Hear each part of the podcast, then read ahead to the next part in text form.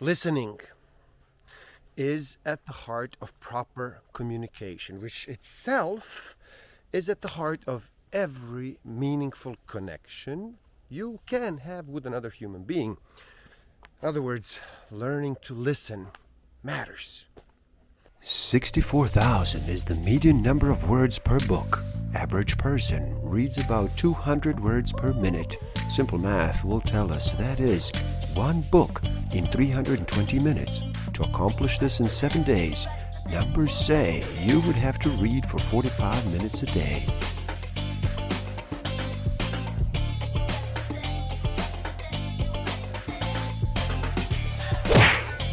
Don't forget to subscribe, hit that notification button, like, comment, and share. Enjoy. Welcome to the Book of the Week series. Every week, as I read another amazing title, I share it with the world. My name is Igor S.F. Walker, and today we look at how to listen with intention, the foundation of true conversation, communication, and relationships by Patrick King. So, how about you slow down and relax? Reduce all that noise for just a bit. Make that choice and decide to listen. In this video, we look at a book about a skill that may be simple, but it certainly is not easy. You can make more friends in two months by becoming interested in other people than you can in two years by trying to get other people interested in you. So stick around till the end. I will share with you some tools I haven't used that will help you tremendously in this game of life. Discover a way to find out what actually motivates you, what innate human need is driving all of your decisions and your behavior. I will share some tools to improve your self awareness, social awareness, self management, and relationship management. Sadly, we live in a world where listening skills are never taught directly. And if people strive to be better communicators, they often mistakenly think they need to become more convincing debaters or better at arguing. Being a good listener is not some grand charitable gesture or a thing you do purely for the sake of other people. When we actually engage with attention and thoughtfulness with another person's world, everyone benefits and we only enrich our own perspective. It is the quintessential win win. Even more than you might imagine. At least, that's the first important mindset shift you must make to be a better listener. Now, it might go against everything we have been taught or instinctively feel. Isn't our prime focus in any conversation on what we are saying and how we feel and whether other people are listening to and understanding us? Our urge to share personal information with others is one of the most fundamental and powerful parts of being human. Brain images actually showed that sharing information about ourselves triggers the same sensations in our brains that we experience when we eat food and when we have sex. Two behaviors that are biologically compelling for us to do. Thus, it seems we are biologically compelled to share and even communicate our thoughts. Now, call it ego or call it a bad habit, but many people do not like to think of themselves as poor conversationalists or lacking in the listening department.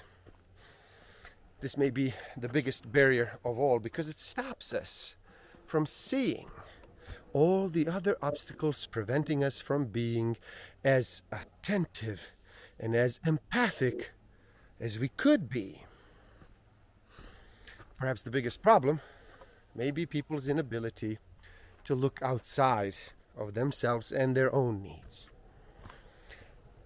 Have you ever quietly waited for someone to stop talking thinking all the while about what you would say, will say the moment they shut up? If so, you have likely been guilty of conversational narcissism too. It leads to the same outcome of dueling monologues, where the conversation hasn't really happened at all. Rather, you have two people talking at each other instead of with each other. Listening well requires that you suspend your own self interests, your own ego, and then gracefully allow someone else to share.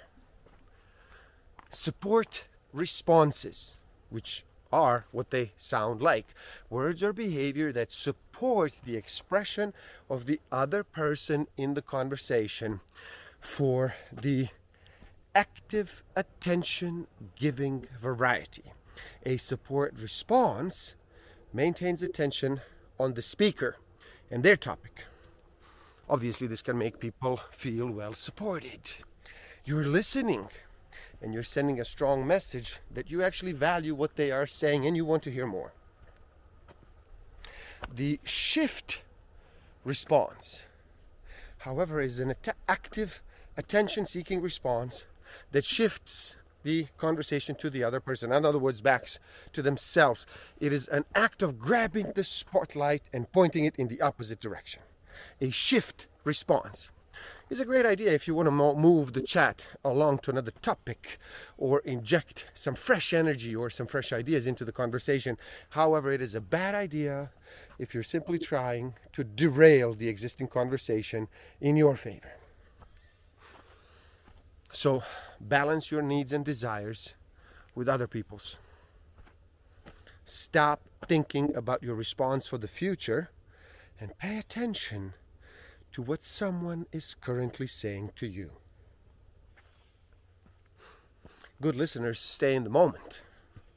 They do not get distracted with their own concerns when they're meant to be focused on someone else. Try and, try and treat conversations as pleasurable opportunities to give and take and to witness another as much as revealing oneself. We do it by being humble, by being friendly, and intrigued by how interesting other people are. The secret is to be more interested than interesting. Learn rather than teach, listen rather than speak.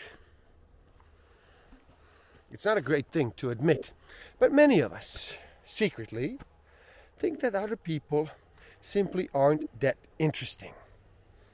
And it's hard to care about what they have to say. Now have a little faith, suspend judgment, and again, just listen. Drop any preconceived ideas about what makes a person interesting. Some of the most fascinating people are actually out there, just a few pointed questions away from being discovered. Having a sense of wonder about someone is one of the most powerful mindsets you can possess because it makes you want to scratch your itch. What can they teach me? What do we have in common? We have all got two ears and only one mouth. This means we should do double the listening versus speaking. But the truth is, doing so goes against our natural instinct. So acknowledge that even when people are listening, they may have different ways of listening, and clashing styles can often lead to misunderstandings or conflict as with so much in social mastery, it comes down to awareness and the willingness to be flexible and to prioritize connecting with those around us. Different listening styles can be framed a slightly different way according to the theories of educational psychologist Benjamin Bloom, although versions of this theory are perhaps thousands of years old people can be understood as having a general preference for feeling, the heart, emotional, thinking, the head, cognitive, or doing, the hands, behavioral. In a way, frame differences can explain much of interpersonal conflict, and if you can become adept at noticing them, you actually may give yourself a powerful tool to resolve misunderstandings. Frame is like a point of view, but instead of conserving concerning one person, it's more like a temporary platform that two or more people occupy when they do share a conversation. A mismatched frame is actually a difference in conversational goals. Amazing listeners have taken an active, hands on approach to their engagement with others rather than just behaving unconsciously out of habit. Never considering the effectiveness of their tool, you do not need to do anything more complicated than regularly check if you are on the same page as others and then guard against getting stuck in just one frame or one listening style. There are five different levels of listening that we experience from total ignorance to almost consuming attention. Now, these levels are ignoring, pretend listening, selective listening, attentive listening, attentive, and empathic listening. Listening is not passive. Most people resist listening because they frame it as unwanted relinquishing of the stage, as a boring side role in the story where they have to sit out and wait for the other person to give them an in. They think of listening as dead space, as doing nothing, now, this is a disastrous mindset because conversations only work when both people are actively and consciously involved. Involved. Active listening takes a lot of patient work and a lot of practice and can even be challenging for people who are good at it. But it pays off in creating an atmosphere of true comprehension, easier information flow, and increased respect for all parties. What we are trying to do, albeit systematically, with active listening, is to catch our habit of being conscious of other people's emotions and suppressing our own. The ultimate form of this comes in empathic reflection.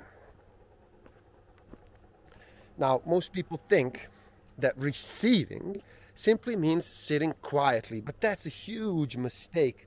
There are nine types of active listening to be used when trying to connect deeply with someone comprehension, comprehending, retention, retaining, responding, restating, reflecting, summarizing, labeling emotions probing with leading questions and silence.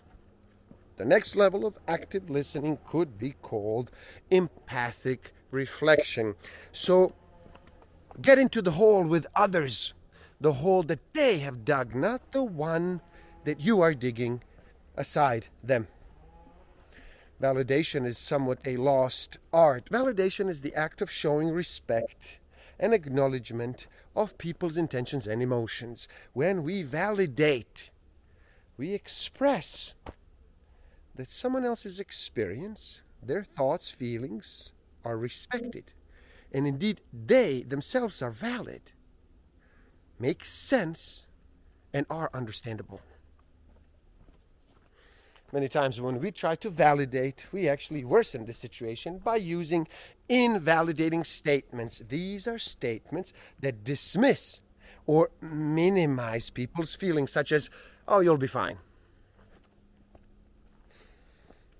A helpful six step path to validation is as follows being present, accurately reflecting emotions guessing emotions, understanding emotions in context, affirming emotions, and then being honest. It's not always necessary or even possible to practice every single one of these steps, but it's worth moving through them progressively, considering context, your position, and what the other person most needs from the conversation. you can be present by tuning out distractions, listening actively, and using silence. You can show genuine compassion by revealing a little bit about ourselves and being honest to encourage real feelings of trust and connection. Listening is really an exercise in reading people, isn't it? People are rich sources of information, both verbal and non-verbal. When you learn to read others, you're taking in that information and then making as accurate as of an assessment as you can. Emotional intelligence is knowing and perceiving the emotions you feel and why you feel them, and then transferring that type of awareness onto others as well. You're able to put a label on your emotional state and then find its cause and effect. Now, by extension, emotional intelligence is being able to read other people's emotions accurately and then deduce the reasons for them. The most fundamental aspect of self management is the ability to keep our emotions in check. Better understanding people's emotions begins with understanding your own. The whole process begins with understanding yourself and then realizing everyone else has the same amount of unconscious and hidden thoughts that actually dictate their emotions and their actions. We must learn to understand subtextual cues better. This is related to the social awareness element in the emotional intelligence. We must realize that most communication is covert, and yet most of us are always responding to communication that is actually overt. Though it can be said there are countless listening styles, it is helpful to think in terms of four main styles. Number one, people, emotions. Number two, content, information. Number three, action, to do list. And number four, time, duration and frequency orientations. Recognize which is our natural tendency and then try to skew more towards the people and emotions side. And there you have it. How to listen with intention, the foundation of true connection, communication, and relationships. Please do help out. It is easy. Simply like this video. Like it, like it. So more people can enjoy it. If you have enjoyed listening to this, then like it. It helps the algorithm. It helps everyone. Like it, like it, like it. Share it too and spread the word. Share it. Leave a comment and share your thoughts. Start a conversation with me. Start a conversation with each other. Let's see, let's talk about it. Let's practice some listening. Subscribe to my channel and stay up to date. And you know how to do this. And the link to this book is in the description below. So you buy it and you read and you never stop learning, especially learning about yourself and nature. So gift yourself by taking the free human needs test on my website and find out what actually motivates you, what innate human need is driving all of your decisions and your behavior. And if you feel you are ready, to improve your self awareness, social awareness, self management, and relationship management even further, then do check out my Master of Life Awareness program. The links are in the description below. Thank you. Love and respect.